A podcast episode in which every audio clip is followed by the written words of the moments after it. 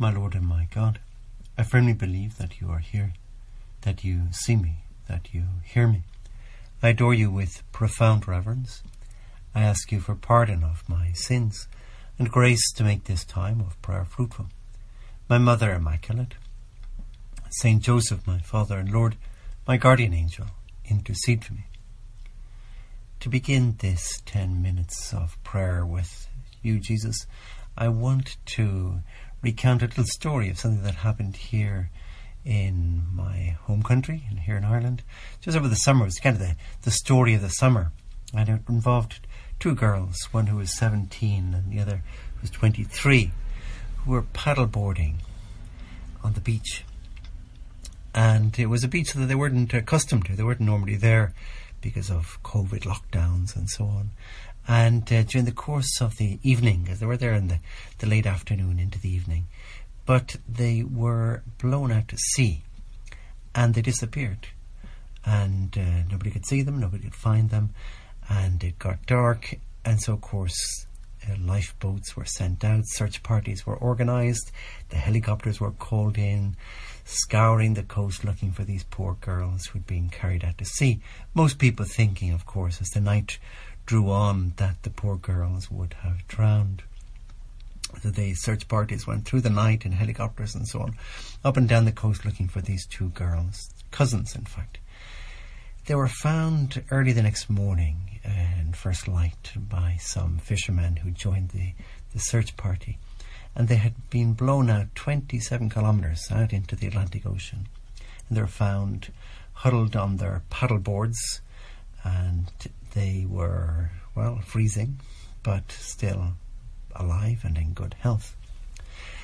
Uh, they were brought back, and there was a great joy and rejoicing at the two girls surviving, and the two fishermen who found them were great heroes.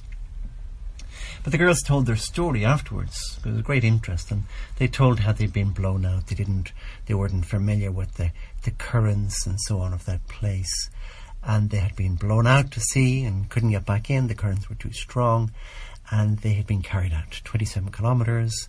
They had uh, found some, in fact, lobster pots, and they had tied their paddleboard to the lobster pots to stop themselves being blown right I suppose, across the Atlantic to America, and that's where they were found the next morning.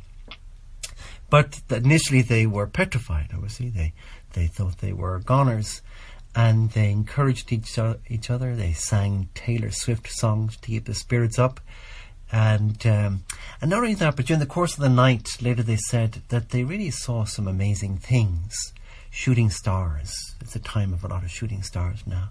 And so the night was full of shooting stars. Dolphins came up and were prancing around, and plankton, iridescent plankton. So the kind of water was lit up by this eerie light of the plankton. So wonderful things, kind of experiences that they, they would never have had.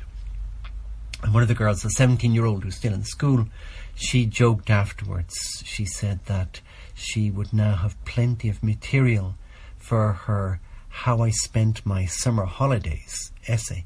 Certainly, her essay was going to be a lot more interesting than the average How Did I Spend My Summer Holidays essay. Now, why do I tell you that little story? Well, it came to mind when I looked at today's Gospel.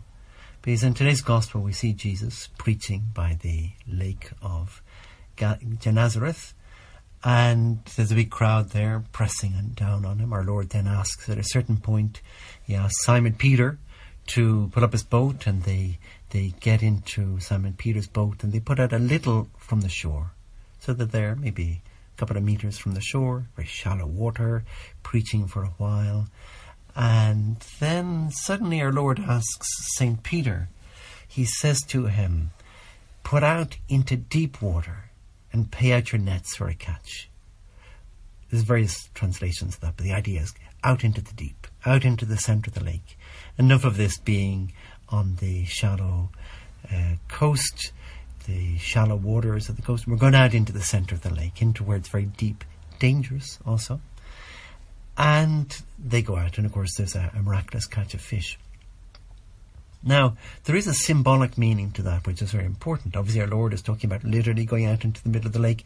But you, Jesus, mean for St. Peter, for the apostles, and for each one of us, as we pray this morning for you and for, for me, that our Lord is, is talking about something else when he talks about the deep water and the shallow water. And that something else is the the place where you, where I live my life. Because we could live our life in the comfort zone that is near the shore, that is safe, comfortable, no demands, no great fishing either. The water isn't very deep, not many fish there. Or we could live our life, you could say, in the danger zone, where things are not so comfortable, where I will have to make sacrifices, where I may even have to be quite heroic. That's where the martyrs live their their lives out in the in the in the danger zone. And again and again we see our Lord inviting people out from the shallow water. We may be paddleboarding, they're all nice and safe, everything's under control, everything's planned out, we have our maximum comforts, everything's arranged. And Jesus comes along and says, No, I want you out in deep water. You see it again and again. In the gospel, Jesus comes along and shakes up the life of people. We see you, Lord, how you approach the apostles, all those 12 apostles who are with you at one point or another. You, Lord, approached them and you said, Follow me. Drop everything. Leave those nets. Whatever it is, come and follow me. You say to the rich young man, if you remember, he's the guy who didn't respond so positively, but you said to him, Sell all that you own, give it to the poor, and then come follow me. Now, the, the rich young man, maybe, maybe the same age as these two girls in our story, he, when he heard that, he was crestfallen because he had a lot of riches. He had a very comfortable life. He had everything sewn, sewn up. And Jesus is shaking up his life. In his case, he wasn't able to do it. Now, we don't know what happened to him in the end, but certainly he wasn't able for the adventure.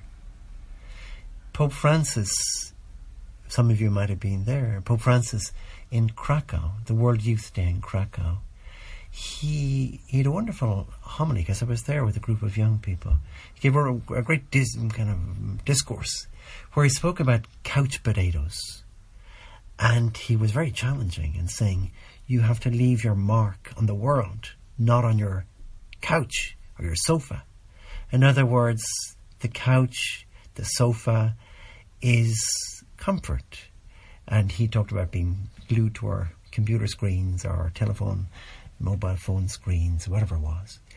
And he's saying, no, we have to live a different kind of life, or that Jesus is inviting us to a different kind of life. Jesus, you don't promise us a comfortable life on the beach. If we follow you, you are bound to ask us to make sacrifices, to put ourselves out for others, to look, at, look out for others. Like these two girls, actually, out there in the deep water, 27 kilometers from the shore, uh, they sang songs to each other, those Taylor Swift songs. They, I um, presume, they told each other stories. One would sleep, the other would stay awake. They tried to keep each other's spirits up. It was very important. And so that's the kind of sacrifice sometimes that you, Lord, are asking me. Well, think of that other, your friend. Are you cheering her up? Are you looking after her? Are you doing whatever you can to make this person safe? You, Lord, ask us to do that.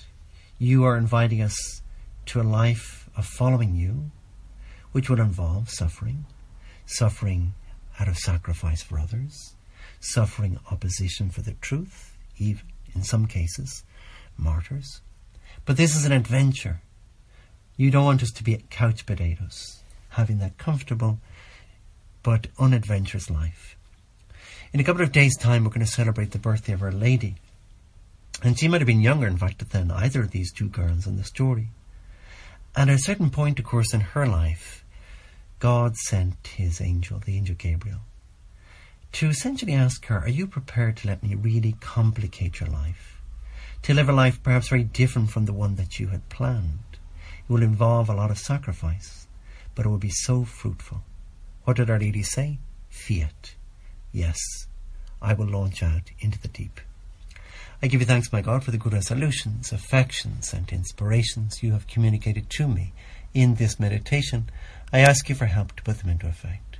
My Mother Immaculate, Saint Joseph, my Father and Lord, my guardian angel, intercede for me.